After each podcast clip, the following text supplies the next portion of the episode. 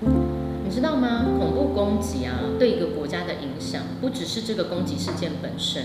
而是当这个事件发生之后呢，整个城市的人都不再可能用以往轻松快乐的那样方式来过生活。你出门的时候会很紧张，你不可能吹着口哨，看着蓝天白云，觉得一切都有希望，可能总是在戒备着什么时候又有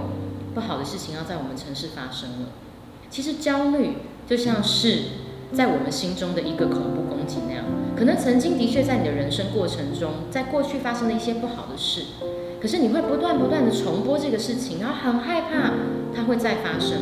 无限循环之后呢，长期下来你会觉得啊，我就是一个这样子很戒备人生的人，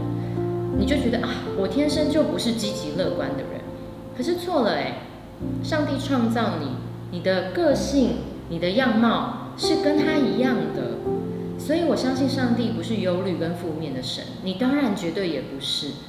而且你知道吗？在他的爱中你是没有危险的，在他的怀抱中永远都有平安。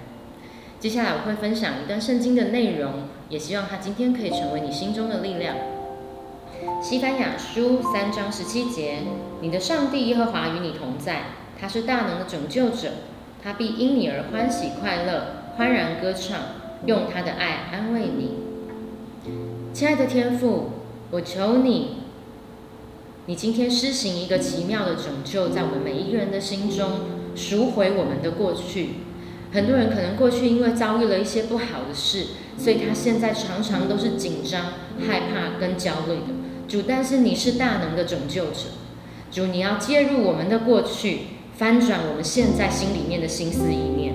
耶稣，因为你常常用笑脸看着我们，爱着我们，就会求你把这样的喜乐，把这样的安稳放进每一个孩子心中。天父，谢谢你祝福我们今天接下来的生活，这样的祷告，奉以耶稣基督得胜的名，Amen。